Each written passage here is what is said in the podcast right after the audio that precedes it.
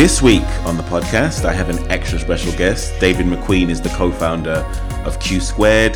He is an expert in leadership communication, workplace culture, and presentation skills. He consults and speaks with senior leaders all over the country, including a certain Sir Richard Branson. We discuss the challenges facing all minorities as they climb their professional careers in the UK. But David pays particular attention to the challenges faced by black professionals he cites that across 800 partners in the top five law firms in the country, only four of them are black, uh, three of the five are not British born. Of the top four consultancies, EY, Deloitte, PwC, and KPMG, of 1,500 partners, only 27 of them are black.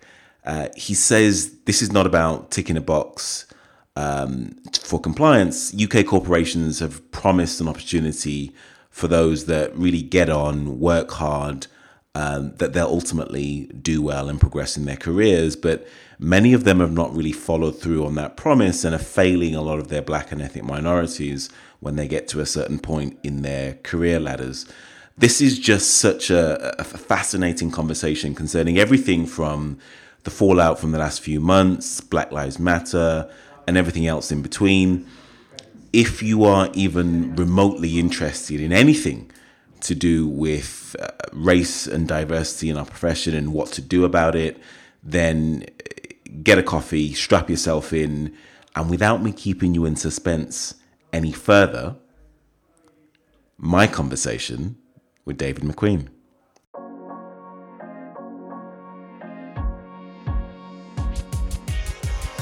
David McQueen is the co founder and managing director of Q Squared. He is fascinated with leadership communication, workplace culture, and presentation skills, how people develop teams, help build products, and engage customers and clients. His main work involves consulting, executive, and group coaching, facilitation, and speaking. He's also a board advisor and business mentor to senior leaders. David McQueen, welcome to Agency Deal Masters. Thank you very much, Nathan. I love that little intro there. I think I'm going to take you as my wingman whenever I go to speak. well, it's it's it's all true. It's all true. Uh, there have been I, I've been really excited to speak to you because there are issues that Black professionals face in the UK today that uh, need addressing and that have been under the carpet for quite some time. Um, and I wanted to speak to you in light of recent events so we can talk about some of the problems that specifically we're facing and some of the potential solutions. But um, let's talk a little bit about before we get into all of that heavy stuff. Let's talk a little bit about your career. Uh, you did a year at London Metropolitan University. You hated it. Yep. Then you left. Mm-hmm. Tell us how you got your start in the business world. Um, well, I I started business when I was in school. Um, used to do a little bit of side hustling here and there. Um, I remember uh, uh, it, it, this is might be a, refrain that's typical of, of, of, children of African and Caribbean descent. I remember saying to my mum, uh, you know, I wanted a pair of Adidas Gazelles, and she was like, "Adi who?" I was like, at that point, I knew I was, you know, she was going to go and get me some shoes from, you know, with four stripes on them from kind of like, like that. And I right. I got to do a little hustle. Found out a way I could do a little hustle. Started doing that in school. Right. I ran a tuck. My first business was a tuck shop at 14. Um, used to do student raves when I was 16, 17, did raves when okay. I was in 18. Um, went to uni, was still doing stuff. Um, quit after a year because I didn't want to do law. Uh, uh, but then I realized I was making money but not managing it properly. And mm. so I wanted to know what kind of career could I go in that could show me how I could really manage money. And the one that worked out well for me was um, in accounts. I was never going to be an accountant. I knew that. They tried to force me to go and take exams and all the rest of it. And I was like, okay, whatever. Um, but just ended up using a lot of that skill over eight years worth of working in finance, where I understood business and I understood money. And then just did a lot of high side hustles since then. And in the last, mm-hmm. I'd say 20 odd years, um, I've run a number of companies. Um, uh, and I'm currently running, I'm currently director of two. But I've had mm. my wins, had my losses, and I've just loved it along the way. I just absolutely mm. loved it along the way. Yeah. You you consult and speak to audiences around the world about leadership, communication, workplace culture, and presentation skills. Tell us who your typical clients are and what problems do you typically solve for them. Uh, so my main focus is around leadership, and and the angle that I take is specifically around leadership communication. So lots of individuals are get told that they should be leaders. Um, I'm of the opinion that not everybody is a um, is either equipped for leadership, um, whether by title or function. Uh, and title, I mean, like you know, they call you the leader of this or what have you, or by function, being able to lead in a situation. But what I do is, if there are individuals who are in those roles, and there isn't going to be um, uh, whether they are uh, chosen to be there or whether they fell in there, my job is to be able to teach those leaders how to communicate effectively. Um, I start. How do you communicate with self first? So that self awareness, that self leadership, knowing how to manage your emotions and manage how you see the world. And then I teach leaders how to communicate to teams. So how do they motivate teams? How do they understand behavior change? And then I work with organizational leaders in the C-suite, so senior executives mm. who give vision and strategy and direction to the um, organization. And I do that through a number of means, again, to either through coaching or I facilitate workshops or I go and speak about how they can communicate better, um, whether mm. speaking, holding meetings, coaching staff, and I use a specific model around how I do that. So organizations will call me in primarily around um, in preparation of uh, either new leaders being onboarded or leaders being prepared. They make sure. me obviously in this season a lot of it is around culture change and how do they deal to making sure that their cultures are more inclusive. Or, sure or I just teach people how to speak properly in public. Hmm. Really interesting. Let, us talk a little bit about Black Lives Matter and the current moment that we're in right now, because we've seen people in the UK expressing a lot of uh, shock and concern about what's happening in America, um, and saying that really those sort of things won't really happen here, don't really happen here, can't happen here. And while the problems are very different for Black Americans than they are for us here in the UK, there are still significant problems that Black and ethnic minorities face in this country. Talk about what are some of the specific challenges that we face as Black professionals in the UK, and what can the average business owner or corporate professional do to alleviate it? So I think a lot of it, and that I'm finding uh, with the clients that I'm working with at the moment is that they they don't fully understand or aren't fully aware of the black experience and what it means to be able to go into a, a workforce or a workplace and have to leave a lot of what we have as black professionals at home. I I was doing an article this week on LinkedIn where I was saying that you know I don't agree with this whole thing about you need to uh, bring your whole self to work. And I mm. was saying one of the main reasons I don't believe that is a true maxim is because many of the workplaces that we have don't accommodate for you to bring your whole self. You know, as mm. professionals, uh, often, you know, people are told that we are too loud. Um, mm. I remember actually being told that by a manager, and he told me I was too loud, and I laughed in his face even louder. But then I am too, and no one's going to come and play with me anyway. Mm. Um, and there are, you know, we have to code switch we go into these workplaces knowing that there is a certain level of Queen Standard English we need to have, mm. and we're very conscious of even when we're having calls or talking to uh, members in our community that you know uh, the kind of normal lingua franca or the vernacular that we're used to amongst our mates, we have to switch it up. We're in that workplace. Not a lot mm. of people have to do that. Then there is a toning around hair. There's a toning around the way we dress. Um, often, many uh, members of the diaspora feel that they need to um, anglicize their names in order to be able to navigate their spaces because somebody can't be asked to, to, to understand um, that the person's name is Bola and you don't shorten it to John just because it makes you feel better. Mm. Um, but those are a lot of things that we have to navigate. We see things like unequal pay. We are people who miss out on discretionary bonuses. We see promotions of people who are less talented than we are. And then there's also the mantra, which I always fight against, and I fight against this quite strongly, in that many of us go into the workplaces having family and friends and communities that tell us that we need to work twice as hard to get half as much. And I think that's a horrible deficit narrative to start with because you already start to feel like you've got to be working twice as hard as a white person. And I don't mm. think race should be the limiter as to how well and how good you actually perform as an individual it should be about how good you are. Just go and do your best, be smart, and don't compare yourself to anyone else. But loads of these things, when they roll in together as one, they tend to affect the black community disproportionately. Hmm. Well, let's talk about what some of the strategies are that companies should be employing to alleviate some of these challenges that we're facing and that you've just described? Because we've seen significant steps from companies like Netflix, for instance, giving $100 million to black businesses and Visa setting up massive internships for black graduates and Goldman Sachs just saying today that they won't um, take any companies public if they don't have a diverse board. And there are countless other examples of corporations not only uh, sort of speaking in solidarity, but actually sort of acting um, now. What do you think corporations, what do you think the role is of UK businesses right now in this current moment? What should they be doing? So, the first thing I think is that they shouldn't just be reacting. And um, there are a lot of organizations across the board who put out these, um, especially around race and inclusion and Black lives, they put out these little, you know, black and white uh, banners. We are with you. We stand with you, and all this kind of whatever. And, and and don't get me wrong. I think a lot of it came from a place of good intention, but action speaks louder than words. And and I think it's important that organizations who recognize that, especially when they are global companies or or, or reaching wider or or many of their stakeholders will be affected or, or will be impacted by black purchasers, consumers, the supply chain. It's about being fully aware as to how they communicate in those spaces.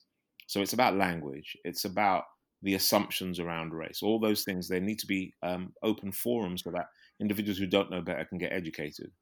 A lot of the work I'm doing at the moment, as I'm hosting town halls, I'm running workshops, and, and, and facilitating spaces, and, and even doing some coaching so individuals know what the experiences are of their black people in their workforce and other stakeholders and people in the supply chain. And part of it is is not assuming that I'm out here to speak for all black people because that's not what I'm going to do. But I will ask those individuals who work. I will survey them. I will have conversations with them and, and ask them how are they managing and how are they navigating the space. I take that information back to the senior leaders and and managers in those organizations and I let them know exactly this is how the ground lies and what are they going to do to be able to change it. So for me, the, the, the main part here is about getting them to understand how important it is for black members of staff to feel that they belong and feel like they are, you know, represented in, uh, uh, you know, in the in the workforce. And you know, I, I have a I have a four pronged approach that I always share with individuals. It's not, you know, frameworks are a ten a penny. I don't feel no way about it. But I think that a lot of people are afraid to talk about it because they come from it from a position of fear. They think that they're going to get it wrong and they're going to say the wrong things and they're going to get offended and people are going to sue them or they're going to get cancelled on social media or any of the other mm. language. And so I have a four step approach. I go, let's approach it with love. I'm going to take the intention that you don't know where it's coming from. And even though it might, you know, I have to bite my tongue because some of the the the the, the, the words or the phrases that may come out may be quite um, uh, uh, problematic for me. It's it's it's important to start with love, and once we started that conversation with love, we can move forward. And then the second one would be around language. So, what's the shared language that we have, or what are the terms that you don't know? When you mm. hear frames like white privilege, or white supremacy, or BAME, or black, or BIPOC, and you know, black and indigenous people of color, how do you navigate those phrases? What are the right ones to say? Uh, the third one then is about listening. How well are we listening? What is that active listening? Are you listening just because you want to respond, or are you listening to understand where the actual person comes from? And as that process is developed, is you know, what do you use then to shape the the kind of questions that you want to ask for clarity? And then I use those three principles of the love, the language, and the listening, and I roll it up into the fourth. I go, right now we know that. How do we leverage that into the organization so that our culture, yeah. our strategy, our vision, the whole way we operate, that people can understand that we've learned from those lessons and we'll move it forward. And not only will be able to benefit internally, but the external stakeholders that you provide for as well, that they will benefit from your new wisdom and your ability to be able to navigate that space properly. You said that you run workshops for organizations where you interview their BAME staff to really understand how are they managing in this environment and sort of what are their specific challenges. You just off air, you were talking. You you said that you ran one yesterday. Mm. Um, talk about what some of the surprising outcomes of some of the conversations you were having yesterday were, and how how did how did they make you feel?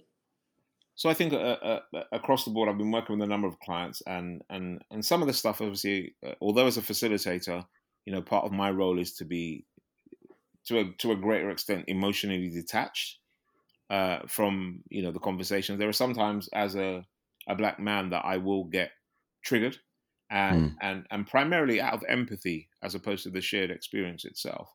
Um, and, and and some of them are, you know, when you're talking about uh, black uh, members of staff who are working in a position have been working for a number of years, and they've seen individuals get um, come into a, an organization and are less proficient, but they will see them get um, promoted, uh, and primarily because they look like or sound like their manager, or may have come from the same school, or or may have come through the referral route, which which then gives them an acceleration up the up the um, uh, the, the, career ladder.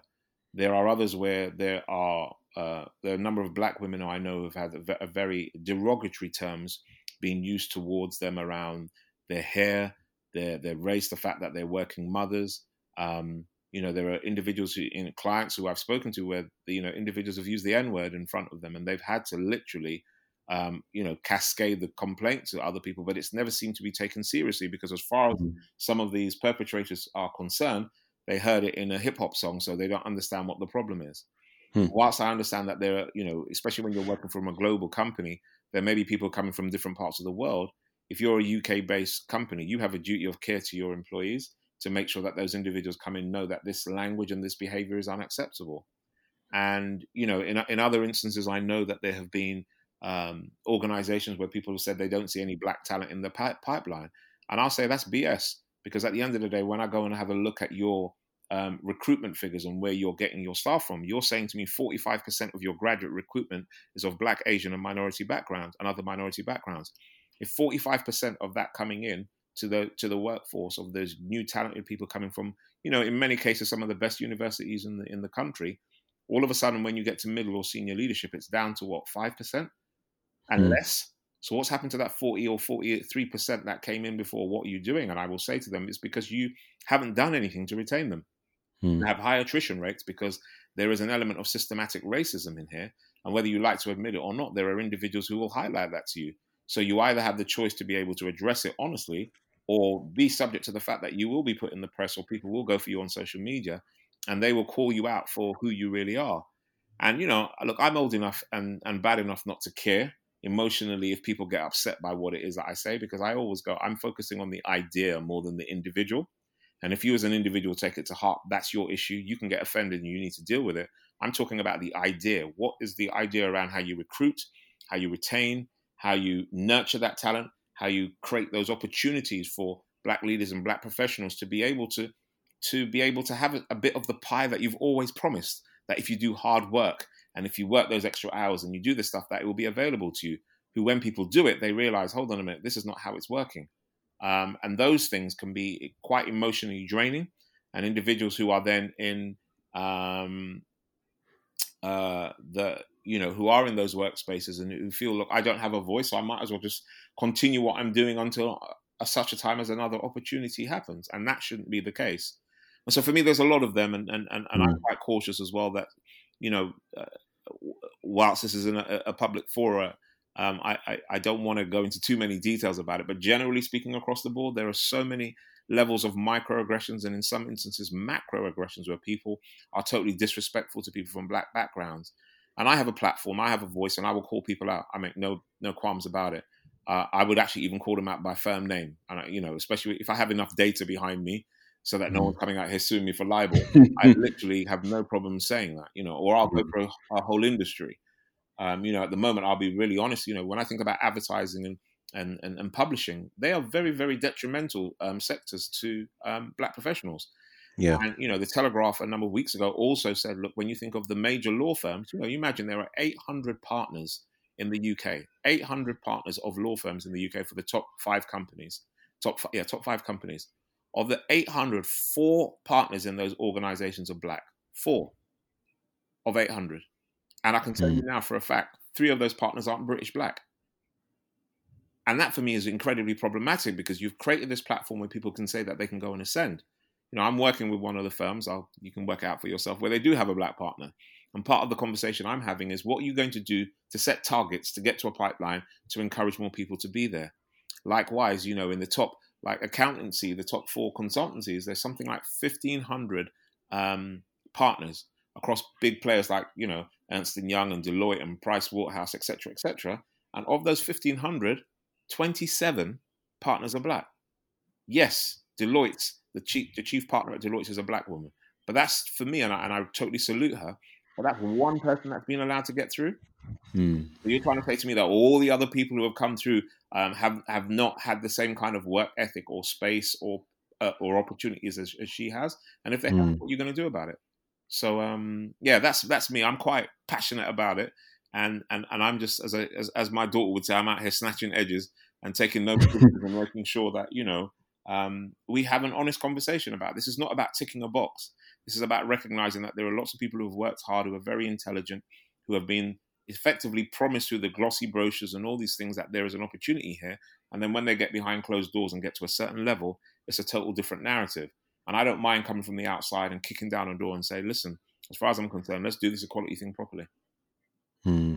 There's there's so many ways that we can go with this. Um, one of the things that springs out of what you said is um, your second uh, uh, sort of item on your framework, which is language. Yeah. And there are so many white agency owners who have swerved this conversation completely for fear of getting things wrong and not using the right language and terminology. Maybe they've had good intentions and they want to speak out publicly, but for whatever reason, they feel as though they can't because if they do, they might make a mistake and be vilified for it and um, and, and called out. Um, how do we create how do we create a safer environment where business leaders are free to discuss contentious issues on race? So again, I, th- I think it's it's about uh, in especially for agencies and, and, and spaces that are are afraid to have these conversations. Get somebody external, and and go and have a look at the work of the facilitator. Uh, now, anti-racism as a whole, I'm I'm I'm not bothered who who does that, but in terms of when it focuses on anti-blackness, I think that that facilitation should be led by a black person. Quite, and I'm quite adamant about that because I don't feel, and this is one of the issues that I have with this concept of BAME. Um, uh, you know, it's it's a term, it's a loose term, but BAME basically means anybody who's non-white British. Hmm. You've got everybody else in there, so white Europeans, Australians, you know, um, North Americans. You've got travelers, you've got Southeast Asians, South Asians, and then Black and Caribbean African people, and, and anybody else who fits into that. Hmm. Just because you're lumped into that group doesn't necessarily mean that you can speak on behalf of anti-blackness. You just can't Hmm. Mhm. if you're coming from a, a- a background where you are um, quite complicit and you won't get involved in any form of conflict. And it's just head down. And you're seen in many ways like say for example southeast asian or south asians they will be seen as a model minority. And they will be seen as individuals who won't speak up and they will just get on with it and put their head down and what have you and deal with this stuff. Whereas when a lot of people see um, uh, black people who who at the core have been very vocal about race equality and have been for a number of years, but have been treated differently from other members of BAME. I'm saying to Mm. these agencies, get a black led, um, and it doesn't have to be the person doesn't have to own the company, but for that initiative, get a black led person to bring it there because they will understand the context. Whilst being a facilitator, they will understand it. Then let's get in a room, get the senior leaders in a room, and stop sending out. I'm not going to swear. I'm not going to swear on your podcast. I'm going to contain my It's fine. Right. That's what editing is for. so it's all good. But you know, stop effing about and really think about how do I bring my senior leaders around a table to make sure this is done correctly? And stop with Mm. these, you know, a lot of people start putting out these ethnic pay gap reports. Do you know what? I honestly don't care. And I say that in the nicest way. Because you can shoot out an ethnic pay report, um, ethnic pay gap report, but not do anything about it. And then all that is is just it's showboating because you've not necessarily said, okay, what who are we going to have in our partner, um, our partner pipeline, and who are those individuals that we're going to treat them differently, and and how are we going to be able to be transparent about our pay? So rather than somebody getting a discretionary bonus just because you're a mate of the directors, you're actually doing it because it's deserved, and you've created the performance metrics and targets that that organization or individual has to meet in order to be able to hit the actual bonus. Be very very clear about it because look, we know people speak. Even though people are like, oh, we're not going to really talk about pay and stuff here, people do speak and they know. So be really honest about it because um, if you're really going to be writing those statements, do it and do it effectively. Um, and and and make sure that you know whilst you are saying it with your whole chest, you're following up with action. Create those spaces where senior leaders can be brought together. For the um, the, the the the members of staff who come from a, a black background, black African or Caribbean background heritage, get them to understand what they want their experiences are and what they want to see better rather than just making an assumption and sending out statements because mm. that's that's patronizing it's and it's insulting and then when people start to talk about values in their organization and belonging and honesty and i just i call bs on that and say no you're not you're not it's not at all so until mm. organizations have an honest conversation about how they're doing it, get an external facilitator to come in to manage that whole process, and then create strategies and open documents about how they're actually going to move it and targets. And let me make it very clear as well. I think there's a big difference between quotas and targets. Hmm. Quotas are very much political motivated, and they're like, okay, we're going to get two black people in here, and we're going to tick a box, and it's going to be really good. I'm like, no, let's go with targets. You know, when the 30% club came along, they had targets. 30% was the target of how many women that they wanted on senior boards and boards started to move heaven and earth and started aligning with this organization to see right let's go in our talent pipeline and make sure that we have more women in there who we can promote into positions of sure and that was a clear target 30% you started to work towards it for me and then it becomes the norm exactly for me look black people out in london and sorry in the uk as a whole represent 4% of the population let's set that 4% target that 4% target of representation in terms of access to finance that 4% target in terms of senior leadership in roles because we've got the talent it's not like we don't have the talent there. We've got the talent. And, you know, myself and others, we've been working specifically on black leadership programs. So don't tell us you can't find a way to be able to train it. Put your money where your mouth is and, and do the work. And do the work. And don't give me all hmm. that nonsense about I don't see color. I can't have it. As I, said, as I said to one guy, I said, "What happens when you pull up to a traffic light if you don't?" you do. You know, let's make sure that it's honest. It's an accident waiting to happen. Yeah. And if you don't want to, and here's the thing as well, as I said, if you don't want to, just say it if you're going to be part of an agency or any organization you don't want to have black people there, just be honest. I know you're scared about, oh, you know, what people may think. I'd prefer to know that you're racist. I just prefer it. Well, this is an interesting this is an interesting topic because I was speaking to an agency owner just yesterday who who runs a, a design agency, and he was he was saying that on of the many panels and boards that he sits on, they talk about how they can get more black people into black designers specifically into agencies and that they go to uh, universities and there are very few black people studying design in the first place. So he finds it very difficult to recruit them recruit them. He says he wants to recruit them. He has a real they have a real desire to because they have a number of quotas and targets to your point. But he's frustrated because he says that there's no great conspiracy against black people. He's just looking for them and they're not particularly there. Okay. And you want my response? He's not looking hard enough. Mm. He's not looking hard enough. And the, the truth is, is that look, when you start to think about how recruitment processes are developed, there are lots of, I can tell you now, that in a lot of organizations, probably something north of about 70% of new recruits in new places are done by referral. It's not, it's not a secret. People know. Yes, you know, I, I think in the last week or so, there are a lot of organizations that have um, referral. And, and those referrals are through friends, and those referrals are through people that they've either gone to school with and what have you. I'm saying that a lot of those individuals may not have been, they're not the, the graduates that you expect, or they may not have gone Russell Group. They may have been individuals that um, have graduated from courses and art courses and other spaces which aren't your top kind of tier, um, your top tier kind of universities. What it is with a lot of these agencies is that they don't look deep enough. And because they don't look deep enough, what they're not finding is they're not looking specifically for the talent um, sure. in the right places, but they're there. There are loads. I can tell you, there are loads of the quality designers that can get mm. into those places if people look hard enough. Mm. And the other bit, the other bit of it as well. If I sorry to Nathan, the other bit of it as well, sure. I think is important. Is a lot of organisations have realised that if you want to nurture really good talent, you start from school. You start to go into schools and you tell these students who are really good at art and design who are really good at being able to have a, an awareness of the kind of um, direction that they want to go to. Take your organization and people and go into a school and start to give presentations. If you think it's from an unrepresented background and you're living in London, go and take yourself down to Brixton or to Newham or to Harlesden or to Peckham and go into those schools which have a um, you know a, a large population which is underrepresented in your actual organization have a conversation with those head teachers and those heads of education who can start to talk about, you know, the, the art departments and the craft and design departments where you've got some really good talented students. And get those individuals and you know do a presentation for them and then you know get a small cohort of them who may be interested in the career and bring them into your actual organization so that they can at least spark with the idea that they can go to university they can go and do an internship on their second or their exchange year and they can go and work in these in these organizations but they're then fully made aware of it. That whole point of not being able to find the talent for me is laziness because if you're a creative and if you're innovative you find ways to make sure that you can get your work done you can do mm. the hmm. same thing for talent mm.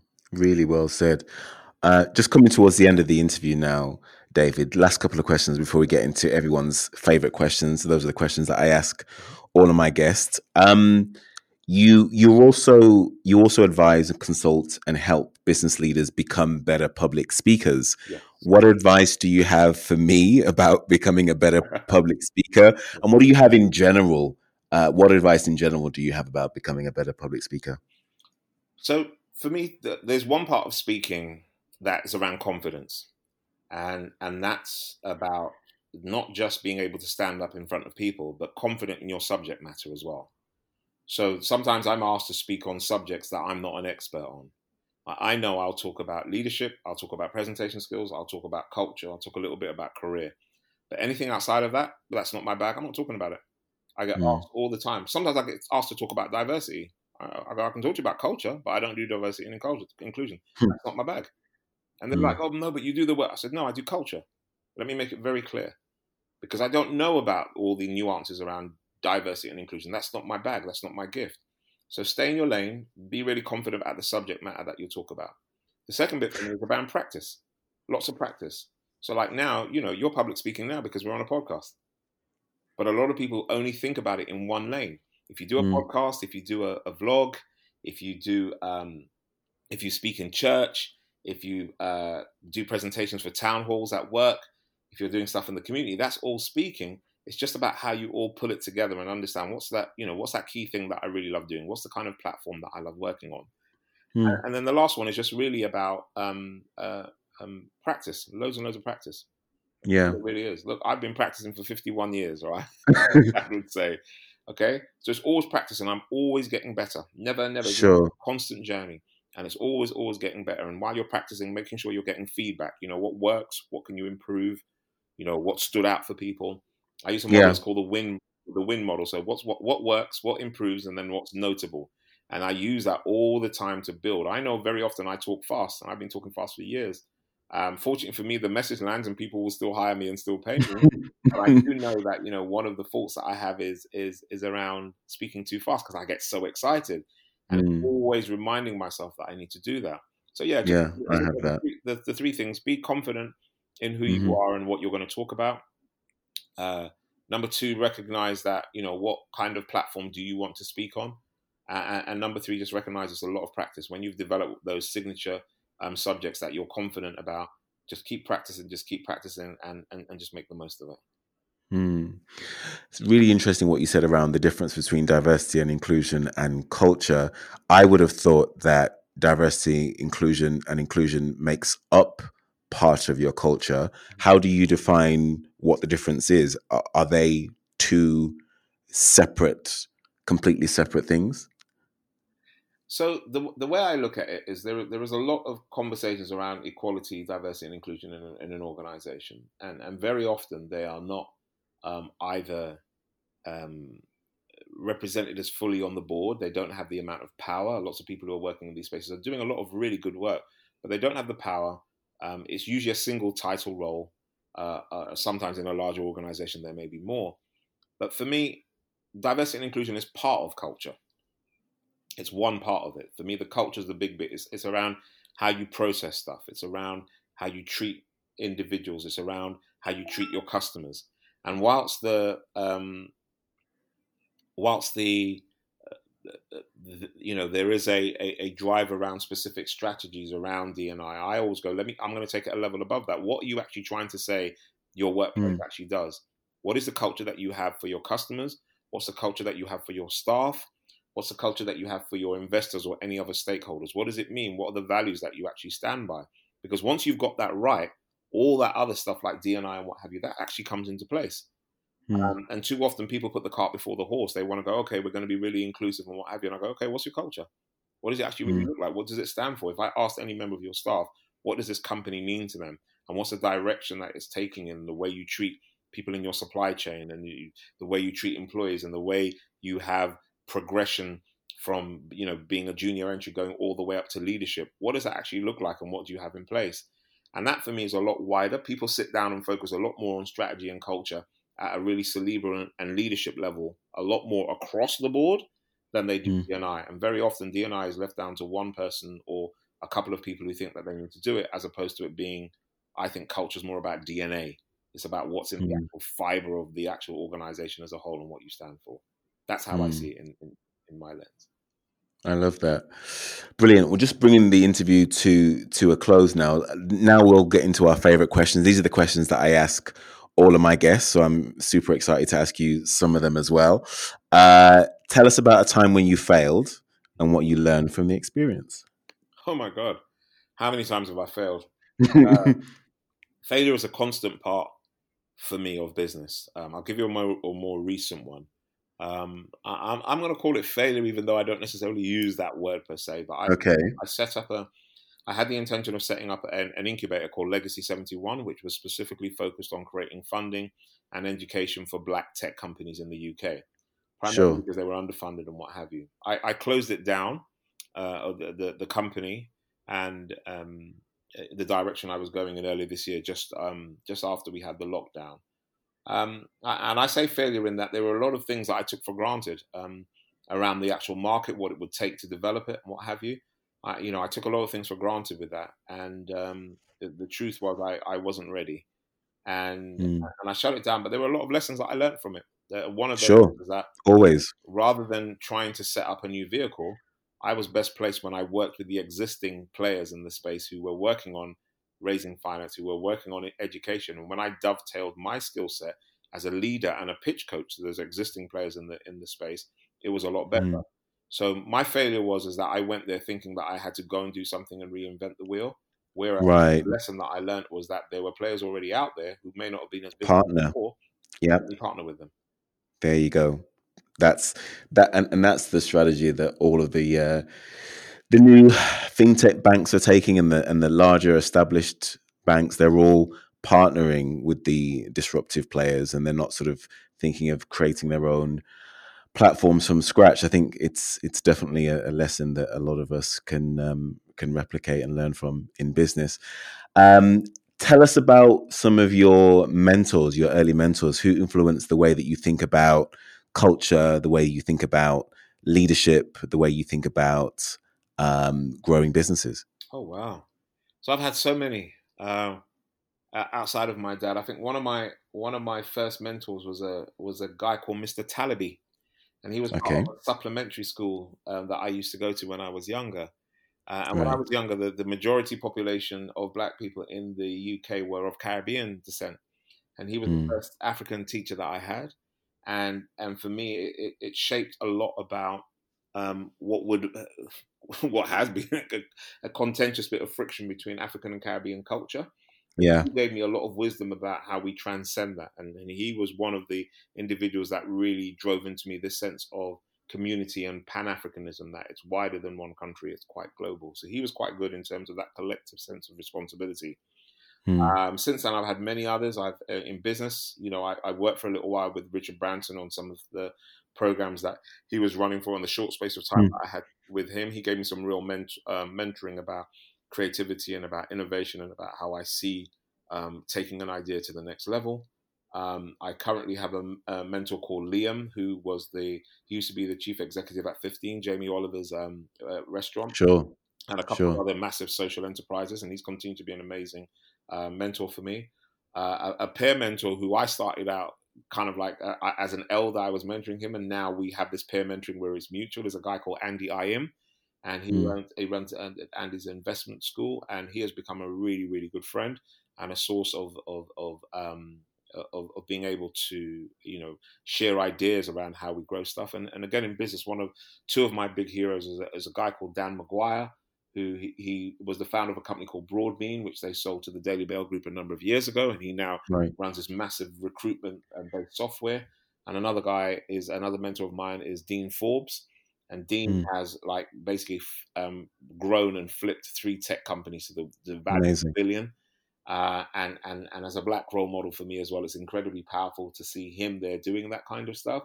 But he's mm-hmm. been an incredible mentor for me as well. So those, yeah, those are a few, mm. many more, but that's that. Those yeah, come to mind. That's a that's a pretty decent list.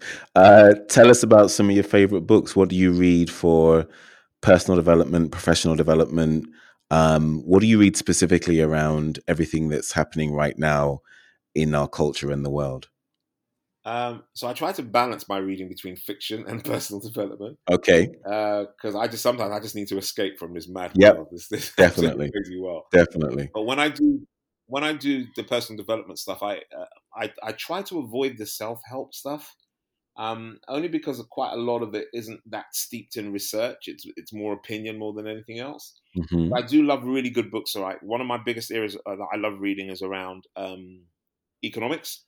And, okay. And I believe if you really want to build a community, you know, one of the biggest things that you can do is focus around economics. Couldn't, love couldn't agree more. I, I wish I studied economics at, at university. Well, I, to I be honest, an A level, man. I flopped my exam so bad. I walked, wrote my name, underlined it, and walked right back out again. You know. Yeah. Um, yeah. But since then, I've been absolutely immersed in it. so I do that. Tell us. I love books around history. Okay. I love books around philosophy. Currently, at the moment, I'm reading a book called The Kabbalah of Money. Um, the Kabbalah of Money. On giving, owning, and receiving. And it's written by a guy called Rabbi Nilton, N I L T O N, Bonder, B O N D E R. But the Kabbalah okay. of Money. Fascinating book on Jewish insight on money, how they give, how they own, and they receive. It's an incredible book. Fascinating. Yeah. So, history, economics, philosophy. I'm yep. also reading *Sapiens* at the moment. I've oh. two times already, but I'm going back and I'm going to. so. Yeah. You put it down the first two times. I, I couldn't I couldn't step away from it. I thought it was amazing. I got distracted, man, because I was on other podcasts and other books and stuff. oh, okay. So I, I, need to go back and properly dive fair, Fair enough. Fair enough. Uh, what's something? What, tell us something interesting that people don't know about your background. Oh my god, I don't know if anybody doesn't know. Because I'm quite out there. I was born uh, in St Mary's Hospital, which is the same hospital that both Prince Harry and uh, William were born in, so they okay, that's, they that's pretty me, interesting. They, they, owe me their royalty. um, parents, mother from Barbados, dad from Grenada. Um, they came here as expats in the '60s. I say expats because they had a British passport, so they weren't immigrants. Um, right. What else? Uh, I trialed for Tottenham when I was 13. Oh wow! Um, How did it go? It was good actually, but I wasn't allowed to play football on Saturday. There's a long story. I'll come back to that. um, but uh, yeah, that was fun. Um, yeah, yeah. Just uh, I don't know anything, anything else. I mean, those are three interesting things to be honest. That's that's enough. Final two questions, um, and then I'll, I'll let you go. What advice would you give to a young person or a millennial who comes to you and says they're black, they're ambitious, they're hardworking, they want to make their way in the corporate world? What's the best advice that you would give to her? So I think the, the, the number one I would say is, is build a network. It's number one. Build a network. And what that means is being able to go to spaces where you make connections, where you meet people, um, and whether it's friends or family or you know whatever it is, just make that connection. Um, because the network is, you know, a lot of people say, and it sounds trite, but your network is your net worth. You know, mm. there are mm. many individuals and, and organizations that I've had the opportunity to to work in. Basically, somebody just introduced me. I think of a lot of my high level clients from Sky to Uber to Facebook to you know all these huge uh, industries that if I went to them cold, it would be harder to get in. But my network mm-hmm. of people who got me into those spaces. Mm-hmm. Once you've got that network, I'll also say to you, work smart. You do not have to work twice as hard as anybody. Work work hard, but work smart because there's a very big difference between being productive and being busy. And I'll be mm. productive any day. Um, mm. Understand economics and understand workplace politics. So those are mine. Build your network, work hmm. smart, mm. work hard, understand economics, and understand workplace politics. Great advice. And my final question, David, what do you know about leadership today that you wish you knew when you first started your career? Ooh.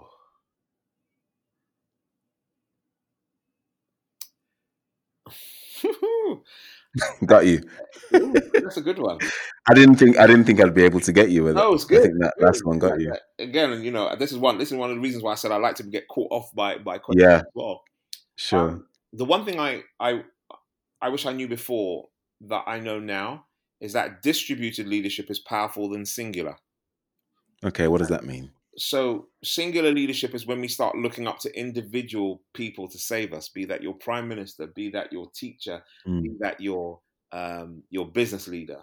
But distributed leadership is when we can all take a responsibility and recognize that there are certain moments and certain elements that we will you can lead by function. You know, at the end of the day, I I know that as much as I enjoy um, running a business, I love starting businesses, but I want somebody to come and take it over for me afterwards because I get bored easily.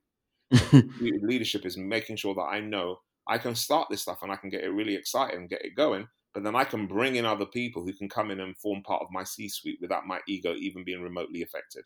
Mm. And distributed leadership then makes it's rather than landing on one charismatic person or persons, you've got a number of individuals who can definitely step up to the plate and do this stuff really well. It just doesn't take one. There can be loads of us who can come in. And as long as you've created a space enough for people to be able to come and lead in those situations, it works out a lot more effective. I wish I knew mm. that when I first started talking about leadership. Great place to end. David, thank you so much for doing this. No problem, man. No problem. Sorry for my little interruption, but yeah, absolutely an honor, an honor to be able to, to speak on, on the podcast, Nathan. We have been speaking with David McQueen. He is currently the co founder of CoSquared. If you enjoyed this conversation, then head over to Apple Podcasts where you can listen to 88 such conversations we've had now with world class sales, marketing, and leadership professionals. Thank you for all your feedback and suggestions on LinkedIn and email. Write to me at nathan at agencydealmasters.com. Please head over to iTunes and leave us a review. Follow me on Twitter at Nathan Anibaba we would be unable to do this show without our very own deal masters. Ahmed Ahmed is our editor. Genevieve Mageki is our booker slash social manager. Mariam Begum is our head of research. I'm Nathan Anibaba. You've been listening to Agency Deal Masters.